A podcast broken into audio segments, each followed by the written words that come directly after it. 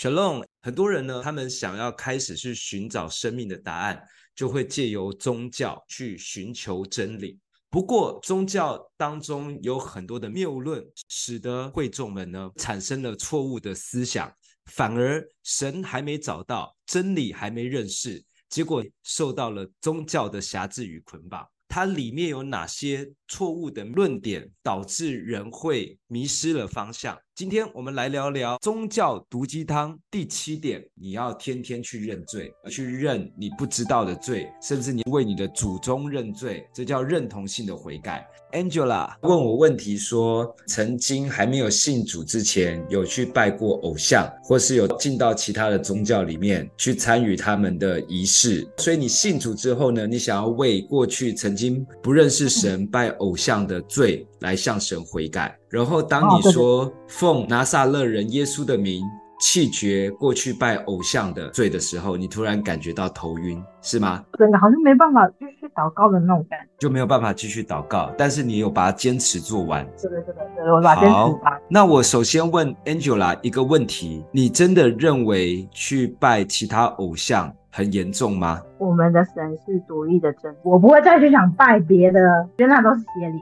很棒，Angela，我刚刚问了你一个最关键的问题，你承认你做的这件事情是不合神心意的。你刚刚的回应是你再也不会做这件事情了。你已经明白了，这些非属神的都称为邪灵。当你明白这件事情的时候，你就已经认罪，而且你再也不会再去碰这些事情。这个就是真实的悔改。所谓的悔改，是你真实的知罪、认罪，并且不再去触碰它，这叫做悔改。神看你的内心，你明白之后，你再也不去做这件事情了，他就已经认定你悔改。你不会再去做这件事情，是因为你相信的真理，信而受洗必然得救。那为什么你会有头晕的现象？人是被意念所操控的，它是在底层的根源。这根久了之后，慢慢长出枝子，就会有一些外显的现象，它会影响到我们的身心灵。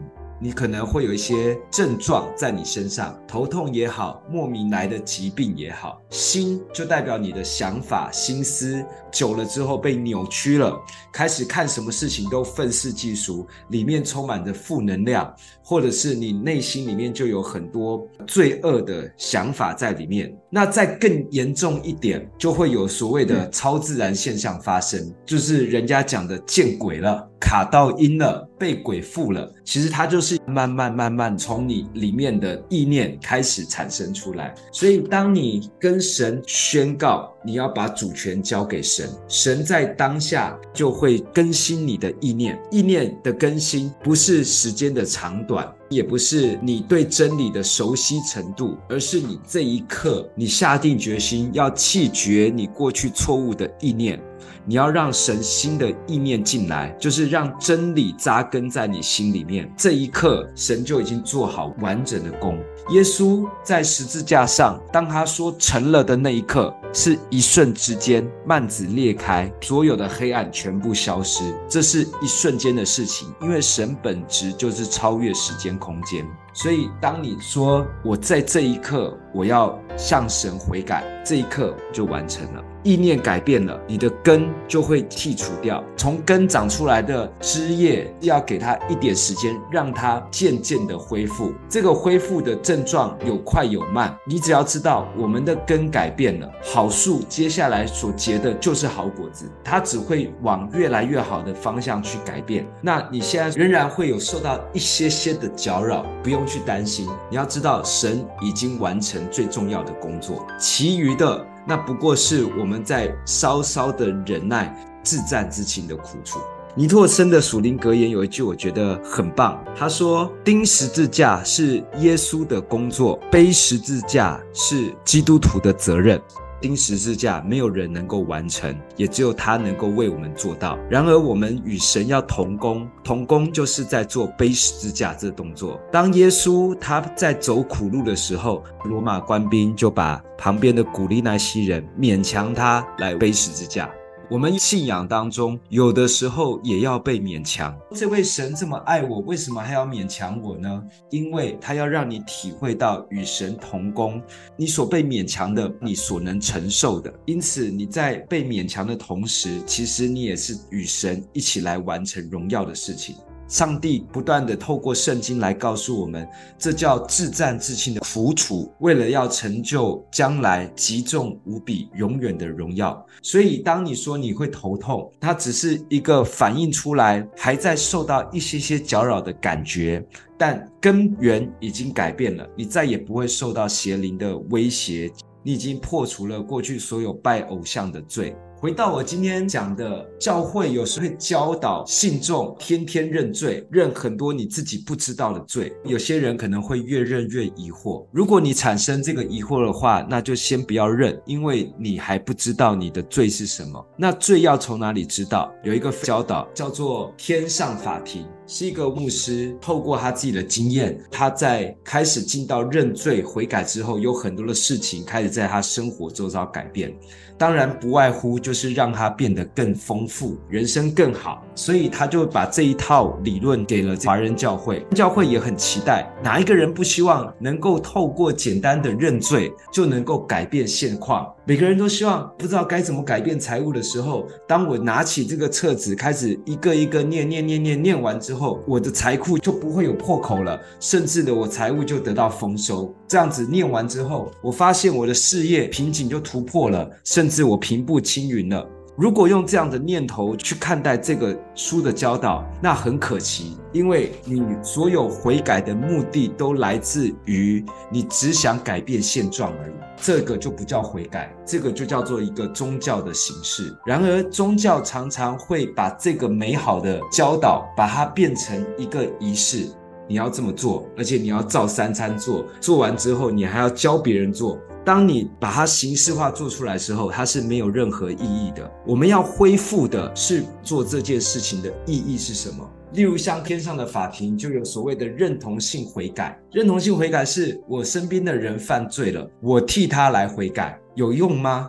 认同性的悔改来自于圣经里面，从摩西就在为百姓代求，连耶稣他都在为这些不知道自己犯错的人代求。所以，认同性的悔改要先知道它的意义，是因为你真的期望一个人他能够蒙神拯救，所以你发自内心的为他代求。如果只是在形式化的，我如果这么做，上帝就会恩待他，恩待我，这种交换的方式，神不玩这套。如果你期待的是这个人让他变得更好的人。不用做这个认同性祷告，你只能期待他自己转向神，因此来到神面前为他代求。神啊，求你饶恕他曾经得罪了你，做了很多错事，以致让他的心跟你越来越远离。求主你饶恕他，宽恕他的罪。求你帮助让他的心转向你。神乐意的是这样的祷告，因此我们可以借着为家人代求。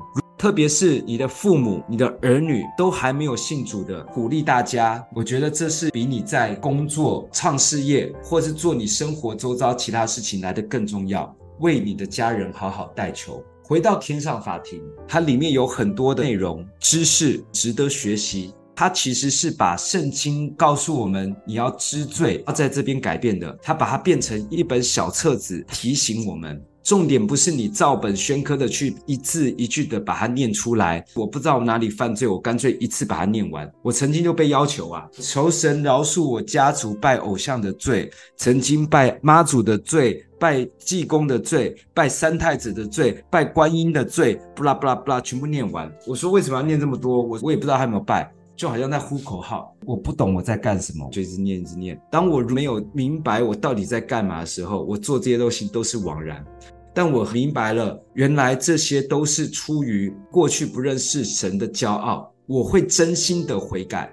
前阵子我在跟我一个从小到大的结拜兄弟聊天，我们是眷村长大的，眷村很团结，很排外。如果欺负了我们当中的人，或是如果有意要跟我们吵架，我们就会很团结的围殴对方。这是我过去很错误的观念。那时候年少轻狂，有一次就把一个人打得头破血流，我们就鸟兽散，还很威风的，就认为自己做对一件事情了。谁叫他不长眼？那天在跟朋友在聊天，聊到这件事情的时候，他一提起来，我想到当时的画面，我内心极度的羞愧，非常的自责。如果有机会，我很希望当面跟他说个抱歉，想知道有没有对他之后造成什么样的伤害。我希望我能够弥补。我要讲这件事情，就是我长大了，我认知到我小时候的幼稚，还有自以为错误的观念，导致到伤害人。我认知到这件事情，让我懊悔。这个就是悔改的意义。如果你只是光念，但你根本没有在你心里面感受到懊悔，感受到自己真正做错，感受到这件事情带来的影响有多么严重，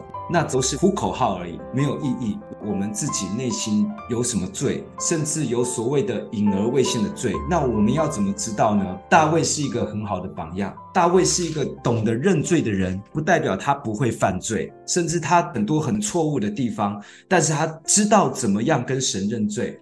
他在诗篇上面就说：“神啊，求你鉴察我，知道我的心思，试炼我，知道我的意念，看在我里面有没有什么恶行没有，引导我走永生的道路。”他跟神做的这个祷告，他说：“神啊，求你来鉴察我，试炼我，透过生命的环境，透过我的遭遇，来告诉我我哪里有什么恶行。神透过环境，透过你的遭遇，透过你的心思念，透过你越来越认识神。”它会让你明白你有什么东西要去更新调整。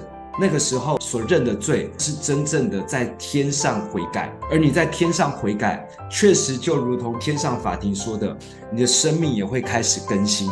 如果你是有贫穷思想在你里面束缚的，不是因为不努力，不是因为你没才能，不是因为你没机会，也许是你没有真正的更新，造成你停留在贫穷当中。不做你很惨，你做了也不能让你更好。你要改变的是你的意念，而不是去改变外在的状况。而改变意念之后，你找到了根源，你会脱离贫穷的问题。同样的疾病的问题，你找到根源，会医治好疾病。同样的如果你会很容易跟别人翻脸，每达到一个成就之后就崩塌，那个是外显出来的问题。你要找到根源，这根源只有借着神来鉴察你、试验你，看看你有没有恶行没有，为的就是要引导你走永生的道路。基督徒要有得胜的生命，在地上就要得到百倍，在天上的永恒，两个缺一不可。从你的意念开始更新，要在地上得到上帝给你丰盛的祝福，在天上的荣耀。阿门。